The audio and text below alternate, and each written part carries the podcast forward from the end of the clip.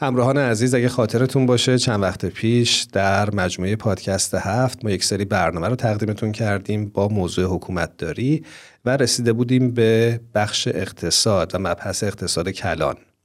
منتها با شروع کمپین داستان ما یکیست. این مجموعه رو برای مدتی متوقف کردیم و امروز تصمیم گرفتیم که دوباره بهش برگردیم و موضوع اقتصاد رو پی بگیریم. دوستان خوبمون بریم با جناب دکتر آبدیان عزیز و همینطور جناب دکتر فرهاد ثابتان همراه بشیم و این بحث رو پی بگیریم.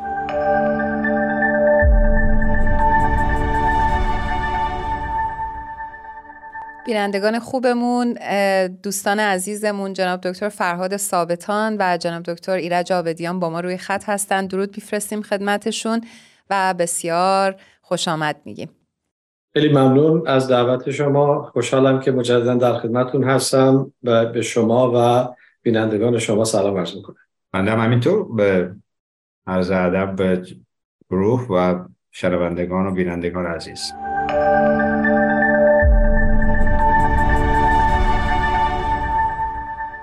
منم حضور هر دوی شما عزیزان سلام و درود میگم و برای اون دسته از همراهانمون که شاید کمتر با شما آشنا باشند بعد بگیم که جناب دکتر فرهاد ثابتان اقتصاددان و همینطور استاد دانشگاه هستند در زمینه اقتصاد و جناب دکتر ایرج آبدیان هم اقتصاددان هستند و مشاور در زمینه سیاستگذاری های کلان اقتصادی.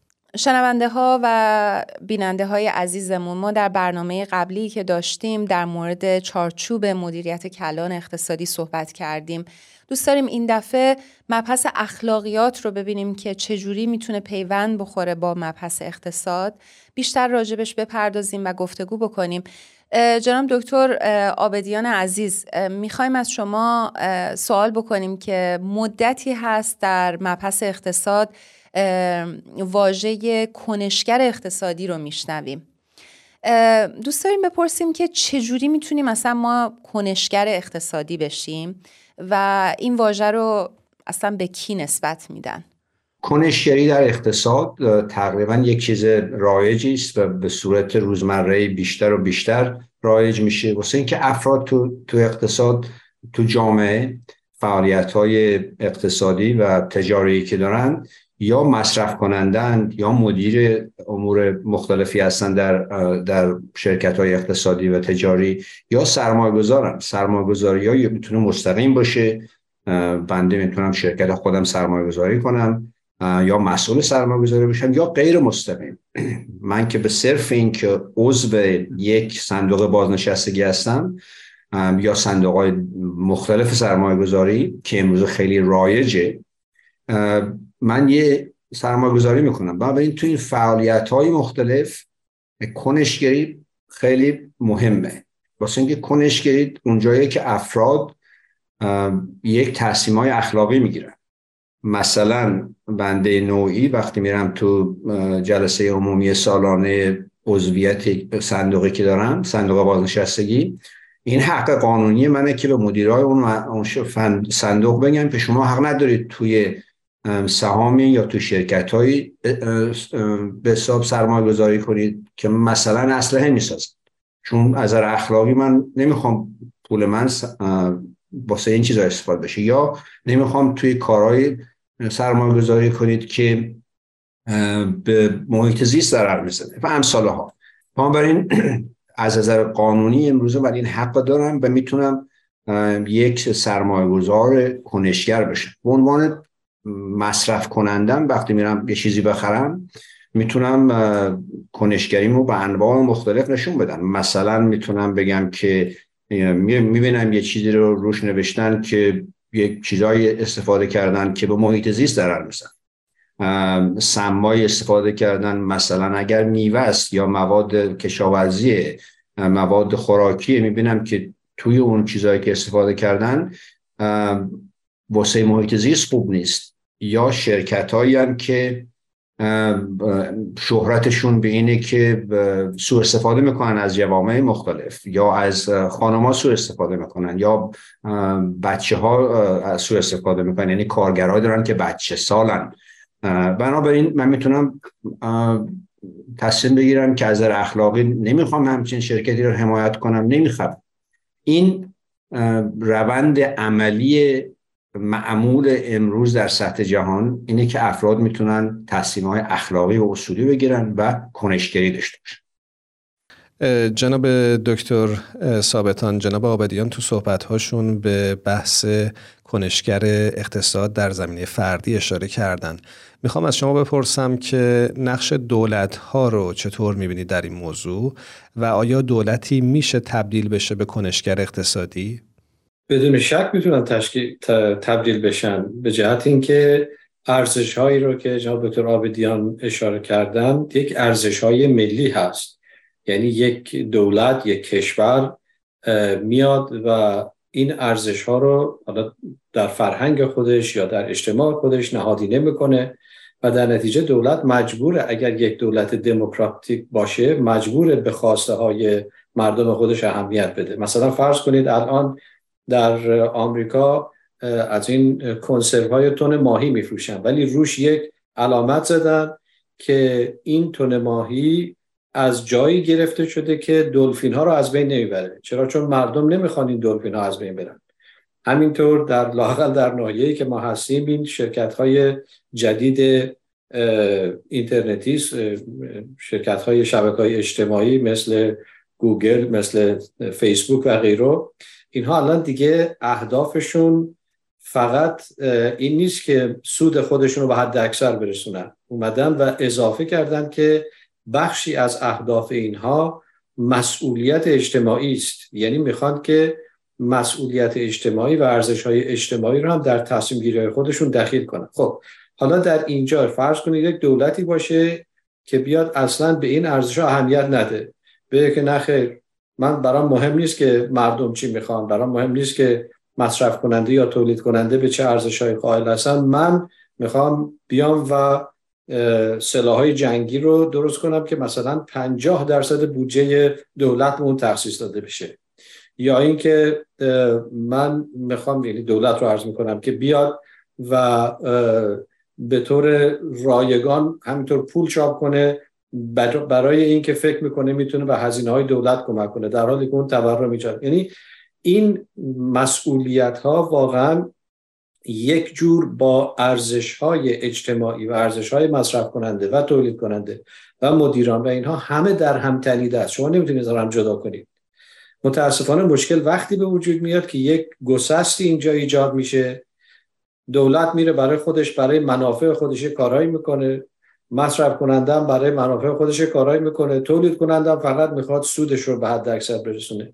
اونجاست که یک دفعه می‌بینیم که واقعا یک شاید یک آتش فشانی از مشکلات به وجود میاد که بیشتر شما الان در جامعه امروز می‌بینید.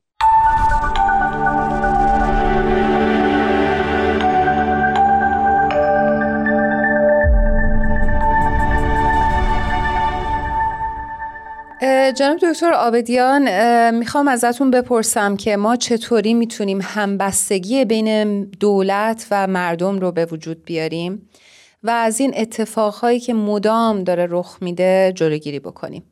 امروزه یکی از وسیله های خیلی مؤثر و مهم و همگانی ارتباطاته.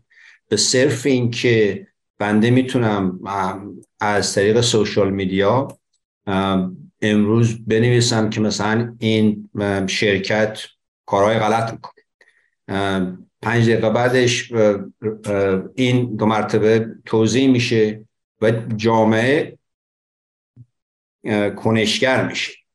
دولت ها تحت فشارن. مخصوصا دولت ها توی کشورهایی که سیستم های دموکراسی هست سیستم های قانون اساسی هست قانون مؤثر هست.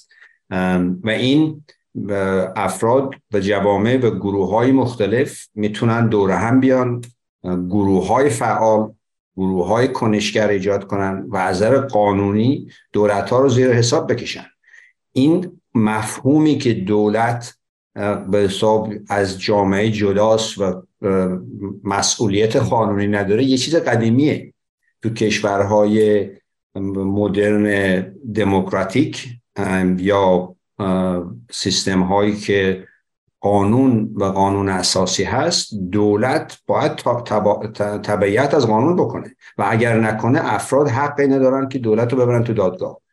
و البته این تقریبا بیشتر و بیشتر کیس مورداش پیش میاد و این یک چیز عملیه. ولی این چیز قانونی و حساب اجتماعی ولی در واقع از نظر آموزش و پرورش یک چیز یک به حساب مورد قابل تداوم و میان تا بلند مدتش اینه که سیستم های آموزشی باید اینها رو جزء تدریسشون بدارن. باید تو کلاس های مدرسه و دبیرستان و دانشگاه اینا تدریس بشه که فرهنگ اجتماع فرهنگ هماهنگی جوانب مختلف و بنیادهای مختلف اجتماعی باشه. بنیاد مختلفی منظور بنده اینه که باید شرکت ها اونهایی که مدیر شرکت هستن بله می‌خوان سود سوداوریشون رو مکسیموم بکنن حد اکثر. ولی مشروط به این که یک اصولی رو به رعایت کنن. دولت ها زمامداری و حکومتداری دارن ولی مشروط به یک اصول اخلاقی و اجتماعی باید بشه. افراد آزادی دارن ولی مشروط به تبعیت از یک اصول اخلاقی و اجتماعی. و این در بلند مدت یک فرهنگ هماهنگی اجتماعی ایجاد جناب دکتر ثابتان دکتر آبدیان تو صحبتهاشون به مسئله آموزش اشاره کردن. ما می‌دونیم که شما در رشته اقتصاد در دانشگاه تدریس می‌کنید. می‌خوام ازتون بپرسم که نقش آموزش رو در زمینه فرهنگ سازی به خصوص در اقتصاد چطور می‌بینید و آیا نمونه هایی در جهان هست که بشه بهش اشاره کرد یا نه؟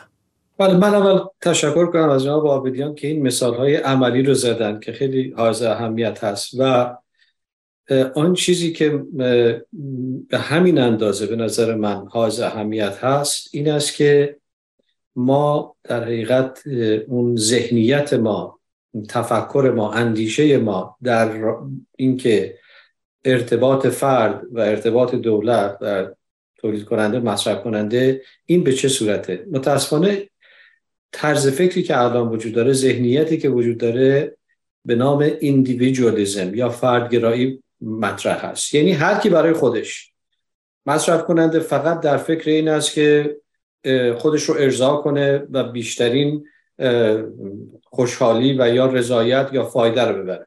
تولید کننده در فکر این است که سود خودش رو به حد اکثر برسونه. دولت فقط می‌خواد که منابع خودش رو در حالی که وقتی به اجتماع نگاه می‌کنیم اجتماع رو مثل یک پیکر یا یک هیکل در نظر بگیرید که تمام این اعضا به هم وابسته است. اون مصرف کننده ای که صبح از خواب پا میشه و می‌خواد نون و پنیر رو حالا هر صبحانه بخوره فقط کافی یه مقدار فکر کنه ببینه چقدر همین صبحانه خودش حالا صبحانه مفصل یا ناچیز باشه چقدر وابسته به تمام اجتماع تمام کسانی است که دخیل بودن در تولید این مسئله. حتی منابع طبیعی و غیره. به عبارت دیگه من فکر می‌کنم که برای که این معضل حل بشه و این یک چیزی که از پایه یعنی همطور که داویدیان گفتن از حد دبستان و دبیرستان شروع بشه و در حدود دانشگاه هم واقعا روش صحبت بشه که این ارتباط بین فرد مؤسسات و جامعه که البته دولت هم مشخص میشه دولتی که از مؤسسات اجتماعی هست چقدر در هم تنیده است. چقدر به هم وابسته است. و به محضی که ما یک این, این وابستگی رو از هم میپاشیم اونجاست که میشه هر, هر کسی می‌خواد خود مختار باشه. هر کسی می‌خواد یک حکومت خودگردان داشته باشه.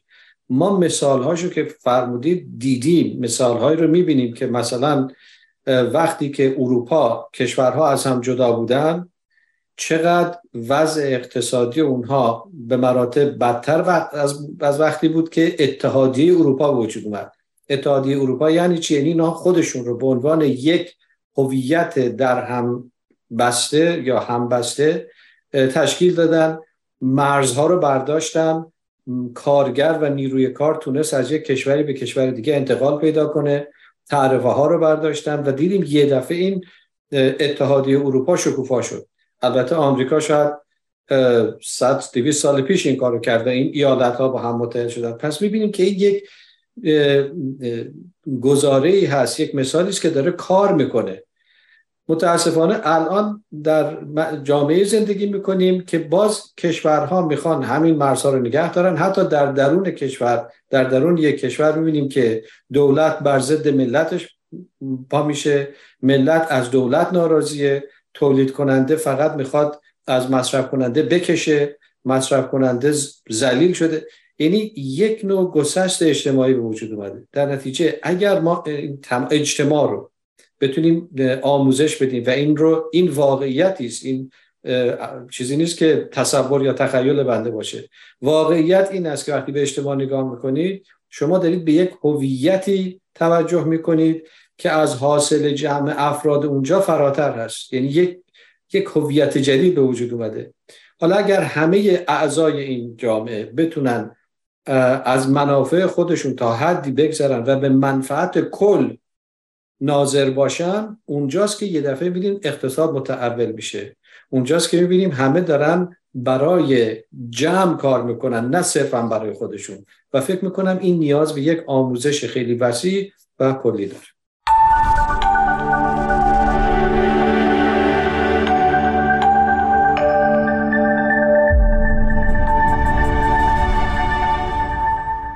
دوستان عزیزمون چون که وقت برنامه ما بسیار کوتاه هستش دوست داریم در این قسمت ازتون بپرسیم که نکته پایانی هستش که اشاره بفرمایید یا خیر؟